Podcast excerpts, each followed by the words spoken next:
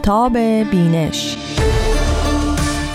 شنوندگان عزیز رادیو پیام دوست به یکی دیگر از قسمت‌های فصل دوم برنامه آفتاب بینش بسیار خوش آمدید. من رامان شکی بسیار مفتخرم که در این برنامه هم با شما همراهم. ما در دو هفته گذشته یعنی در دو بخش گذشته برنامه آفتاب بینش به معرفی کتاب بسیار پرمحتوای عبدالبها در انجمن عالم پرداختیم.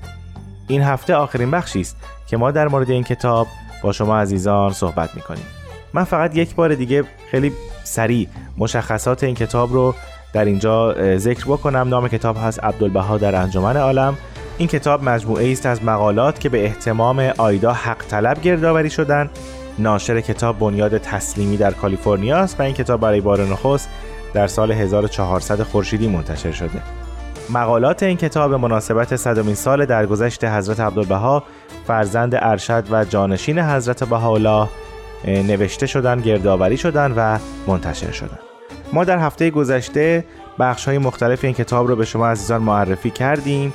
فقط نامهاشون رو اگر بخوام بگم بخش پیشگفتار هست بخش مقدمه بخش عبدالبها و ایران سپس فصل عبدالبها در شرق و بعد فصل عبدالبها در غرب آمده.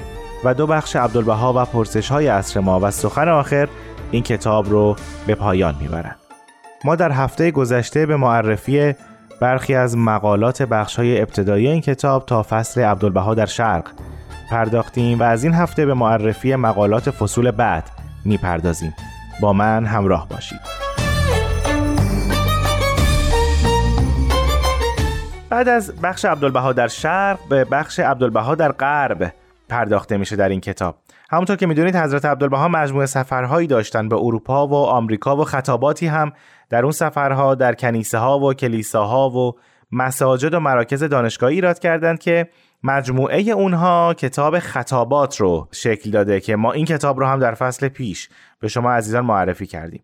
در این بخش کتاب یعنی بخش عبدالبها و غرب به همین سفرها و به اقدامات حضرت عبدالبها در غرب جهان پرداخته میشه. مثلا امین آخعا دانش آموخته دکترای تاریخ در دانشگاه آزاد بارسلون در مقاله سفرهای عبدالبها و مطبوعات غربی به این نکته اشاره می‌کنه که تأثیر این سفرها به حدی بوده که 1700 مطلب دربارش در روزنامه های اون زمان منتشر شده و البته در ادامه پرسشی قابل تعمل رو می‌پرسه. او می‌پرسه چند ایرانی دیگر در قرن بیستم نه به علت وقایع سیاسی، انقلاب یا قوقای ثروتمندان اهل قدرت بلکه به خاطر قیام برای ترویج صلح و دفاع از برابری نوع بشر به این درجه از شهرت رسیدند. در جوامع غربی منظورش است. در مقاله دیگری در همین بخش رابرت ستاکمن نگاهی تحلیلی داره به سفر حضرت عبدالبها به آمریکای شمالی در سال 1912 او میگه می توان پیش بینی کرد که هرچه شمار بیشتری از ایرانیان از جزئیات این سفر با خبر شوند سخنرانی های عبدالبها را بخوانند و از تعالیم او درباره یگانگی بشر صلح جهانی برابری زن و مرد و حقوق بشر جهان شمول آگاه شوند اهمیت فرهنگی این سفر افزایش خواهد یافت. در بخش بعدی این کتاب مقالات متعددی با موضوع عبدالبها و پرسش های عصر ما به نگارش در اومده که بخشی از اونها رو در اینجا بهتون معرفی می‌کنم. یکی از موضوعاتی که حضرت عبدالبها در سفرهاشون به آمریکای شمالی دست روش گذاشتن و روش تاکید کردند دقیقا یکی از بزرگترین مشکلات آن زمان و حتی اکنون جامعه آمریکایی است و اون نجات پرستیه جاناتان منون سردبیر سایت 239 روز در آمریکا در مقاله عبدالبها و برابری نژاد سیاه و سفید به مبارزه حضرت عبدالبها در برابر نجات پرستی اشاره می‌کنند او میگه کسی فکرش را نمی‌کرد که یک مرد ایرانی سال خورده که چهل سال در تبعید و زندان بوده کاری کند که دیگر بازدید کنندگان خارجی انجامش ندادند.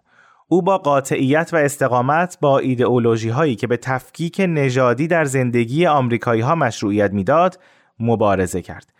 مثلا یکی از این تلاش هایی که اینجا بهش اشاره میشه ازدواج بین دو نژاد سیاه و سفیده. نکته که در جامعه اون زمان آمریکا بسیار سخت بوده برای مردم و حتی همکنون هم در بعضی از نقاط کشور آمریکا این قضیه هنوز غیر قابل باوره. یکی از این ازدواج ها به تشویق حضرت عبدالبها بین گرگوری لوئیس سیاه پوست و لوئیسا متیوی سفید پوست در همان سال 1912 شکل گرفت. یعنی حضرت عبدالبها علاوه بر ابراز اندیشه جدید و بدیع اتحاد بین نژادها و انسانها خودشون به یکی شدن این نژادها یاری رسوندن خودشون کمک کردن به این جریان و اقدام کردن. جریان و سریان همین رویه اتحاد رو میشه در جامعه بهایی هم مشاهده کرد. موضوع جذاب دیگه ای که در این بخش در دسترسه موضوع جهانی شدنه. موجان مؤمن دین پژوه شیعه شناس و محقق مطالعات بابی و بهایی در مقاله عبدالبها و جهانی شدن به همین مفهوم جهانی شدن پرداخته. او اشاره می‌کنه که حضرت عبدالبها همت گماردند تا با تبدیل جامعه بهایی به یک جامعه جهانی الگویی برای دیگر جوامع خلق کنند. در این بخش مقالات دیگری هم در زمین های اقتصادی و کشاورزی هم وجود داره که از شما عزیزان دعوت می‌کنم حتما اونها رو هم مطالعه کنید.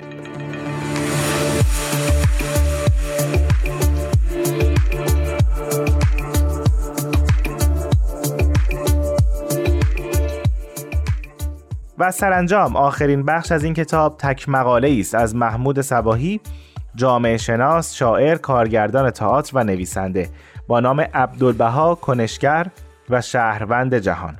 او حضرت عبدالبها رو یک کنشگر و یک شهروند تجسم می‌کنه که تصویر قدیس انزوا طلب و گوش نشین رو شکسته. او می نویسه من عبدالبها را چونان سرمشقی نوین برای کنشگری فرهنگی و اجتماعی در میابم. کسی که تلاش کرد جهان را متوجه اوضاع بارش کند و برای این کار خود را به هیچ روش یا زمینه فرهنگی خاصی محدود نمی کرد و از همه سرمایه های عقلی، علمی و دینی بهره می گرفت و بیش از همه با هر جامعه ای به زبان فرهنگی خودش گفتگو می کرد. آیدا حق طلب در انتهای پیشگفتار کتابی نکته ذکر می‌کنه که هنوز وجوه بسیاری از اندیشه ها و اقدامات حضرت عبدالبها ناگفته مونده. مانند جایگاه دینی ایشون برای بهاییان نقش اندیشه ها و اقداماتشون در رشد و توسعه جوامع بهایی در نقاط مختلف جهان و همینطور نقش ایشون در شکلگیری ساختارهای اداری جامعه بهایی همینطور ویژگی شخصیتی و کیفیت تعاملات انسانیشون و همینطور رفتار منش هایی که از هر کدوم داستانها و حکایت های متعددی بر جای مونده. اینها مفاهیم و موازی و وجوهی از زندگی حضرت عبدالبهاست که در این کتاب در مورد اونها صحبتی نشده.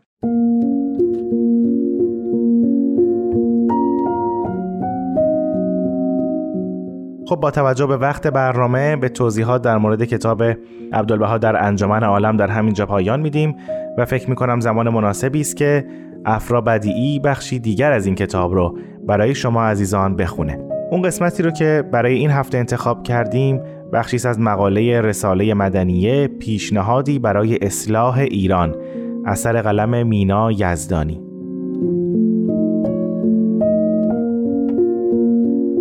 عبدالبها بر ضرورت تغییر و تحول اساسی در طرز تفکر و رفتار فردی و اجتماعی ایرانیان تاکید کرده است. نکات زیر گویای نقش بنیادین تحول اخلاقی در اصلاح جامعه در رساله مدنیه اند. اول به رغم اهمیت فراوان تشکیل مجالس و محافل مشورت می‌گوید اگر اعضای مجلس پست همت و بیغیرت جاهل و کاهل و طالب منافع ذاتیه خود باشند سمر و فوائدی بر تأسیس مجالس مترتب نشود. دوم کل توائف اروپ را با همه تمدنشان به دلیل مستقرق بودن در بحر حائل هوا ساقط و نتیجه می داند.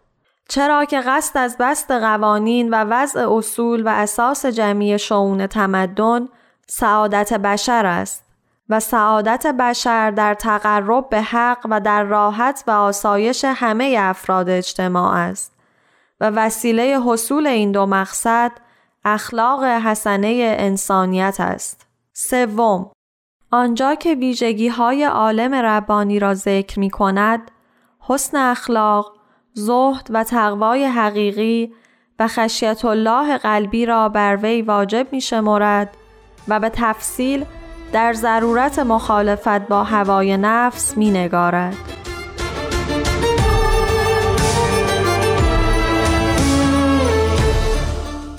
خیلی ممنونم از افرا بدی که همچون هر هفته با برنامه آفتاب بینش همکاری و همراهی کرد. از شما عزیزان هم بسیار سپاسگزارم که برنامه آفتاب بینش رو برای شنیدن انتخاب کردید.